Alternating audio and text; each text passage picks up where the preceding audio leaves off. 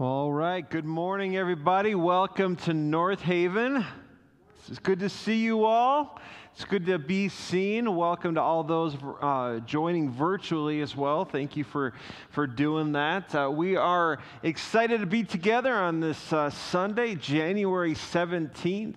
Uh, God is continuing to reveal himself in profound and real ways. And I hope that even in the midst of what is um, undeniably been a trying and troubling not only 11 months, but we could probably even say few months, and we could probably even say a couple weeks. We cannot deny God's presence and faithfulness. Amen. Amen. Amen. Well, we are uh, we're in the middle of a series that we're uh, using to help focus our eyes and attention on a ministry that is beginning here at North Haven Church called Stephen Ministry. We started talking about that last week. Now, some of you uh, may have been a part of Stephen Ministry. Uh, it was a part of this church uh, a little over, I want to say, 10 to 12 years ago, uh, and some of you may have even been a part of it. Um, and Stephen Ministry ministry has been a part of churches that I've pastored at previously to coming here, and I believe in the effectiveness of this ministry and how transformative it is to individuals and ultimately to the church. And uh, so we're going to talk even further uh, about care, how it is that we can wrap our minds and our hearts around this idea of care. And also, I just want to direct your attention to that card that was handed out to you as you walked into the church here today. Um, if you're interested in learning more, being a part of the Stephen Ministry Care team, you can get information by uh, following the directions on this card. And uh, you'll, you know, you're not signing your name in blood. You're not saying, I'm doing this, do or die. You are in the process of expressing interest, wanting to know more details. And as I challenged you, and as I'll continue to do uh, today and then in the weeks that follow, uh, challenging you to prayerfully consider whether God wants you a part of this ministry. This is a big commitment. Stephen Ministry isn't just something that you sign up for and, and show up whenever it works out for your schedule. It is a commitment to prepare yourself intellectually as well as spiritually, emotionally, mentally uh, for the prospect of caring for another individual. And uh, that is, a, that is a, a time period of commitment in regards to training and weekly uh, sessions that, that equip you to be able to do just that. And uh, so please prayerfully consider whether God is calling you to be a part of that, because as I mentioned, I believe it's going to change lives and this church. Have you ever heard the name Chris McCandless? Anybody? Uh, yep. All right. Chris McCandless. Uh, he's uh, an individual. Uh, he's passed. He was a young man. Uh, there's been a movie that was made about him, a book that was written about him. I, am sure there's been many books actually written about him. Uh, but the movie was called Into the Wild. It was out, um, I want to say, about 10 years ago. But uh, Chris McCandless, um, you can see an image of him hopefully on the screen behind me here. So he graduated from Emory University in Georgia in 1990. So after that, after he graduated from college, he traveled across North America and eventually hitchhiked to Alaska in April of 1992. It was there that he entered the Alaskan bush. Any, anybody ever been to that part of the world? Yeah, it's a pretty desolate area, isn't it? It's one of the few places in the world that is truly the, probably the way it was hundreds of years ago. but he goes into the Alaskan bush with minimal supplies and he wants to just live off the land. And on the eastern bank of the Sushana River, McCandless found an abandoned bus, which he's uh, sitting in front of here. So he set up that camera. It was, he, he took it himself. And uh, he used this bus as a makeshift shelter until his death soon after. So in September, in September, his decomposing body, it weighed only 67 pounds because he had lost so much weight. They think that he had eaten possibly some poisonous berries that made it impossible for him to uh, be able to keep food down. he was found inside the bus by a hunter that came upon the scene. But he largely went into the Alaskan bush specifically because he wanted to get away from people. He wanted to live in isolation. He wanted to get away from his family. He wanted to get away from his friends. He wanted to get away from the trappings and issues that come from being around other people. He was, uh, uh, you know, an introvert's dream. We daydream about these kinds of things, right? But he had been reading a book while he was traveling and then while he was also um, isolated in this bus in the middle of the Alaskan wilderness. Uh, the book Dr. Zhivago. and there he wrote a note next to the following passage in the book. So this is the passage in the book. Quote, and so it turned out that only a life similar to the life of those around us, merging with it without a ripple is genuine life. And that an unshared happiness is not happiness. And this was most vexing of all.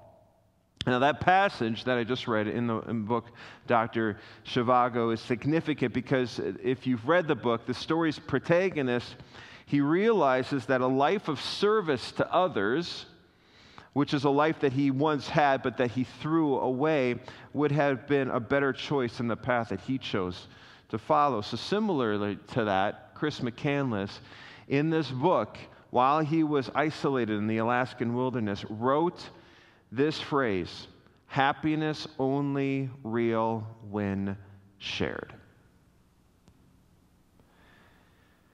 We see a similar message in Ecclesiastes chapter 4. If you have your Bibles, I invite you to turn to that. If you don't, obviously it'll be on the screen or, or it'll be on your uh, computer or phone screen as you're watching the message virtually.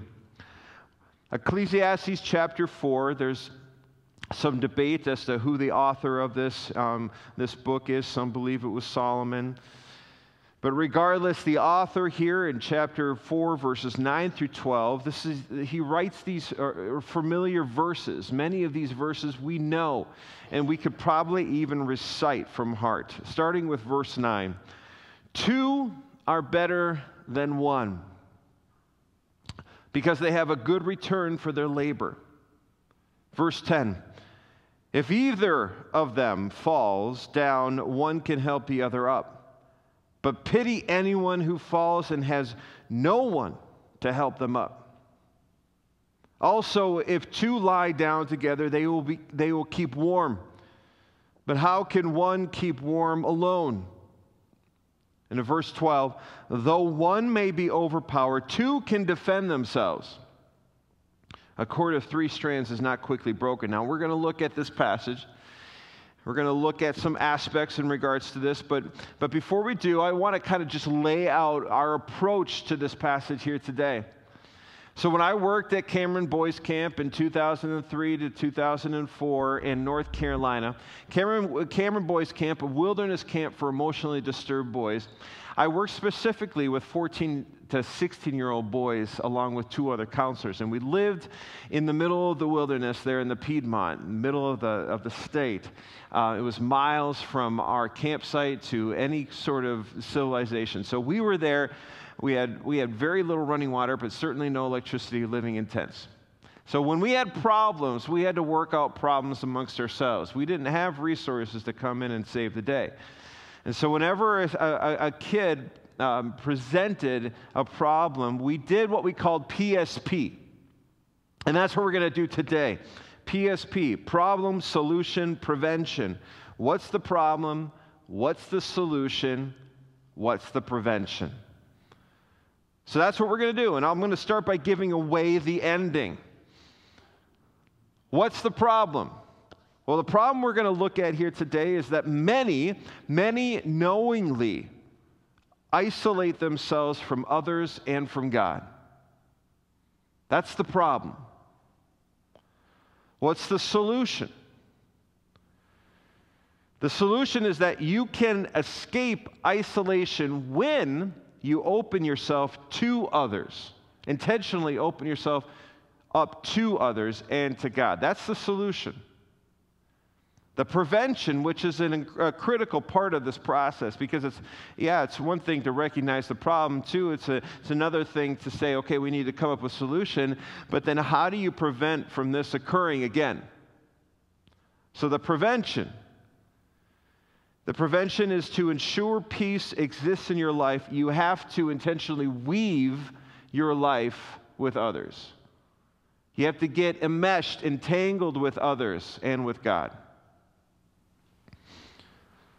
So, for those of you who like short messages, you could probably officially check out for the rest of my talk, and you got it. Three points, there it is. You wrote it, wrote it down, you'll be able to tell your friends and family what I talked about today. but ultimately, the message of today is that in light of this ministry, Stephen Ministry, that we're, that we're highlighting and that we're using as kind of a, a, a, a launching pad for some of these topics, the body of Christ and when we say the body of Christ, for those of you who maybe aren't aware that, of that term, we're talking about all believers, all people who have decided to follow Jesus and make him the leader of their life, whether it's in this church or in any other church throughout the entire world. But the body of Christ, but then specifically this church, North Haven Church, should be made up of people who willingly and actively receive care, receive care from others and from God and give care to others. So, what we're going to do is first is obviously look at the problem. That's the first step of the PSP process.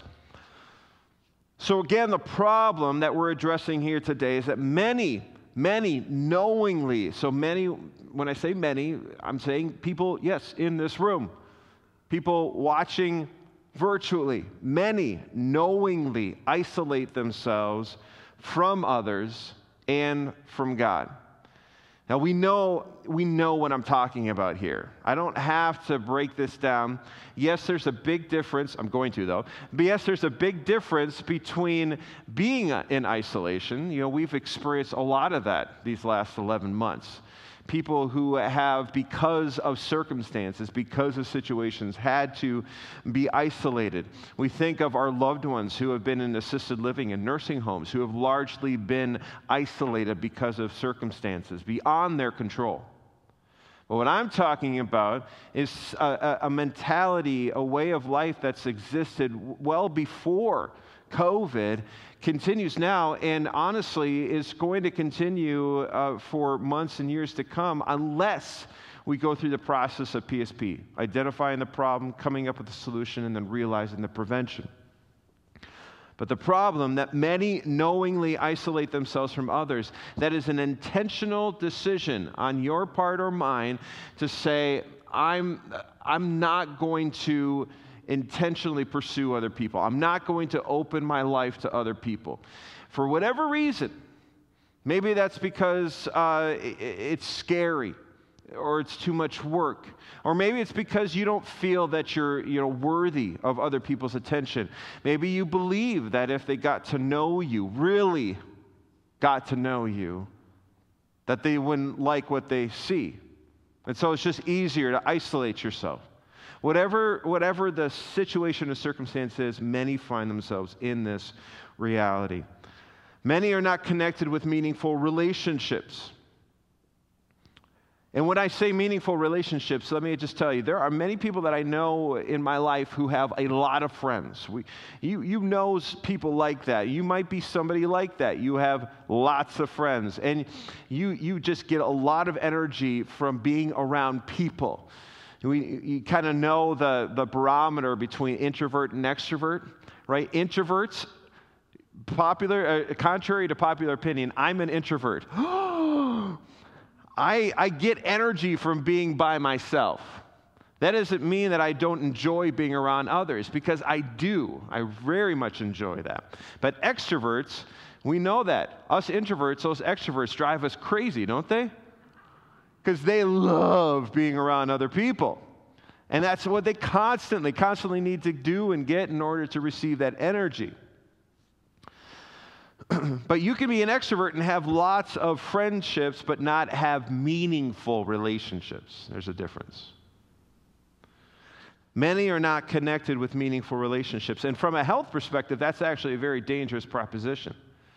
There's a study, for example, that tracked 7,000 people over nine years. It's, it's, an important research project on relationships. It's called the um, Alameda County Study. You can look it up.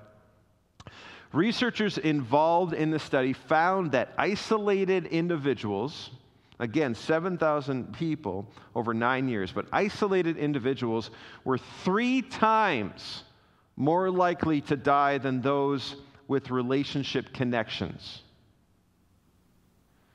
Strikingly, even those individuals who exhibited like poor health habits, like smoking or poor eating, high alcohol use, but yet had strong relationships, lived a lot longer than those who had really good health habits, yet remained isolated from others. And so, in other words, as the study suggests, and this is a quote from the study, it is better to eat Twinkies with good friends than to eat broccoli alone.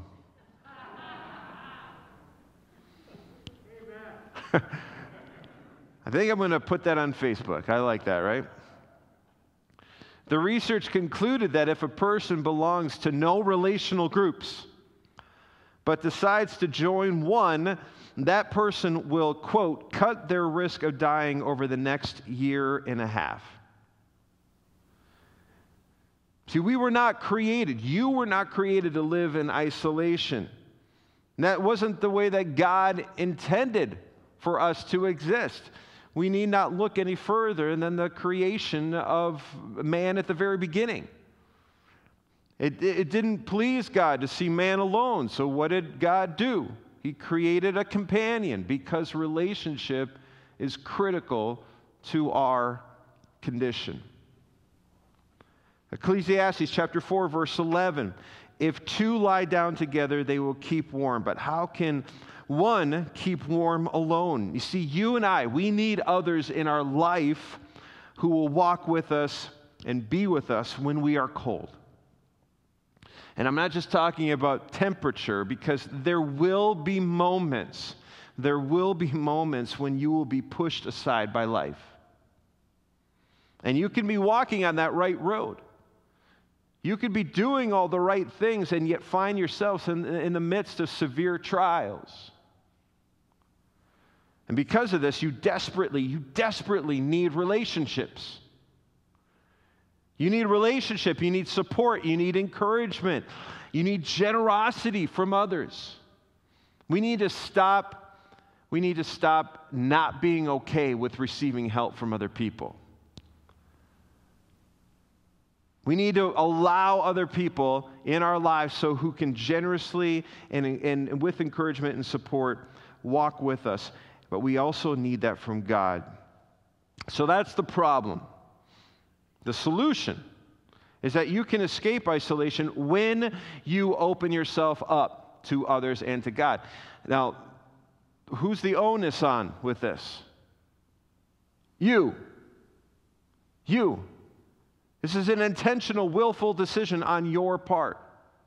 As uncomfortable as it may seem, as inconvenient as it may seem, as challenging as it may seem, it is still our responsibility to intentionally, willfully open ourselves up to others and to God. Back in the third and fourth centuries, and even today, but especially then, a familiar association of holiness. So, when you thought of holiness back in the third and fourth century, um, it, it represented solitude and silence. Back then, people who were really holy were the ones who lived like hermits. And those were people who wandered alone in the desert. They spent their days fasting and praying and then seeing visions. And in fact, some of these, quote, holy, unquote, holy hermits, they ate nothing but grass sometimes, or they lived in trees, or they never bathed. Some of us maybe know people like that. They're not hermits. But, anyways, uh, that, that's, that, that's what they referred to in the third and fourth centuries. Now, here, here's a picture of a gentleman then. Uh, his name is uh, uh, Pachomius, not a photograph. Pachomius, he was an Egyptian soldier who changed what it meant to be holy. Pachomius became a Jesus follower as an adult. He then, when he accepted Christ as his Lord and Savior, he became very serious about his faith. And as was uh, normal for somebody at that time to be that serious about his faith, he became resolute, focused, to become as, quote, holy, unquote, as he could be. And so he did what other people did at that time he decided to follow uh, an ascetic way of life, that hermit, holy mentality of isolation. And he followed a man named Palamon. And Palamon taught Pachomius a life of self denial, isolation, and silence, which was the norm. However, Pachomius started to really question this lifestyle, and he asked himself, four questions, four questions. And I think that these are four important questions when we consider the solution to the problem that I presented. The first question is this How can someone learn to love if no one else is around to love? The second question How could someone learn humility when they live life alone? And the third question how can someone learn kindness, gentleness, or goodness in isolation? And then the fourth question, I think, is very, very profound. How can someone learn patience unless someone puts theirs to the test? So, after all this pondering, Pachomius concluded that a person develops spiritual fruit kindness, goodness, gentleness, peace, only when around other people. Plain, ordinary, flawed people. Sounds like us, doesn't it? Pachomius began to bring together then, in response to this realization, he began to bring together people into communities. And again, this is very contradictory to what was normal at that time. Holiness meant silence and isolation. But Pachomius said, no, we're going to bring people into communities where people together would pursue holiness, not in isolation but in being with flawed and demanding and sometimes disagreeable people. and this resulted in communities of people who then learned to take hurt rather than give it. And these communities, these communities began to then to find that disagreements and oppositions, they, it gave way for redemption and grace because isolation fades away when we open ourselves up to others and when we open ourselves up to the Almighty. So, lastly, the prevention. Understanding the problem. What is the solution? And then, how can we prevent this from happening again? And how peace exists in our lives when we weave together, when we enmesh our lives, when we entangle our lives with others and, and then with God. Now, maybe you've heard the term interdependence. Have you heard that term before? Interdependence means the state of being dependent upon one another, mutual dependence. That sounds like what the body of Christ should be. We need to become enmeshed, entangled with one another. We need that for ourselves. We need that for each other. When we intentionally weave our lives, when we intentionally, intentionally entangle our lives with others, we become stronger. That's what the author in Ecclesiastes is, is, is pointing out here. Look back at those verses. Two are better than one. Forget the schoolhouse rock, three is a magic number. Two are better than one because they have a good return for their labor. Meaning that two, as opposed to one, bring greater success and blessing. And if either one of the two falls down, one can help the, help the other up because the author talks about because how horrible would it be if one fell down and there was no one to help them up. If two lie down together, they will keep warm, they will protect one another. And though one may be overpowered, two can defend themselves. You see, you and I, the author is saying, are better together. We're better together. That's why the Apostle Paul mentions unity so much in the New Testament. Have you noticed that?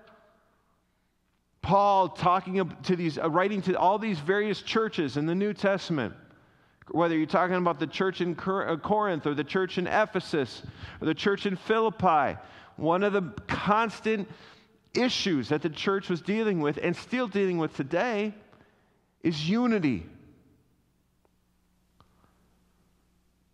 Paul's essentially saying, time and time again, we're better together. Because when we isolate, when we isolate, we push others away. And when we remain resolute that we can do life on our own, when we divide, we become much less than what God wants for us. We become much less than what God intended for His people and for His church. And we also then, when we isolate ourselves, we become more susceptible to who? The enemy. But also notice how the author in Ecclesiastes finishes this sentiment. He says in verse 12, a cord of three strands is not quickly broken. Three. Where did that come from? Again, if we look at those verses, two are better than one. If either one of them falls down, if two lie down together, if one may be overpowered, two can defend themselves. And then out of nowhere, a cord of three strands is not quickly broken. Why all of a sudden three? Well, the author here does a quick about face. After having underlined the importance of relying on others, resisting the pull towards isolation, and instead leaning into messy, life giving, and needed relationships with others, the author now states that a third party needs to be involved. In Psalm chapter 62, verses 5 through 8, we see these verses. Yes, my soul finds rest in God. My hope comes from Him. Truly, He is my rock and my salvation. He is my fortress, and I will not be shaken. My salvation and my honor depend on God. He is my mighty rock, He is my refuge. Trust in God at all times, you people. Pour out your hearts to Him, for God is our refuge. We need to not only weave and entangle our lives with messy, flawed, screwed up people, but we need to do that together while also entangling our lives with God.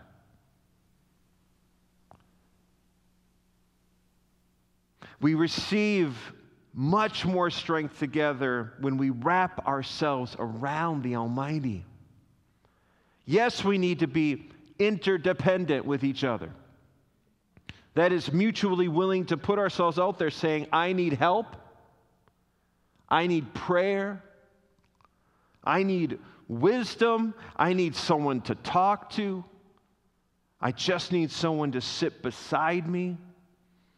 But we also need to, together, together, be dependent on the Almighty, our rock, our salvation, our fortress, our refuge.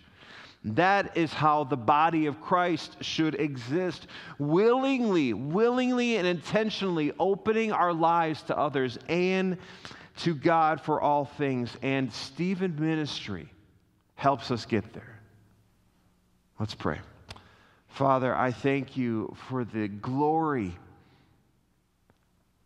that you proclaim, the majesty, Lord, that you perpetuate just by your very existence. I thank you that you are God, that you stand above, that you are transcendent, but yet you don't remain distant. You pursue us. You stand at the door and knock. And Lord, for us, for myself, I pray that we would respond to this tremendous love and pursuit by not isolating ourselves by not dismissing others or you, by not trying to do things on our own because we think that that makes us tougher or because we think that, that we, we would just be wasting people's time or, or making them or causing them to deal with something they don't want to deal with. I, I, I pray that we would instead courageously say, This is who I am that I need prayer, I need support, I need encouragement. I need a listening ear. And that we would allow people into our lives, people that will walk with us, that will encourage us and support us. And that we would respond by doing that to others as well.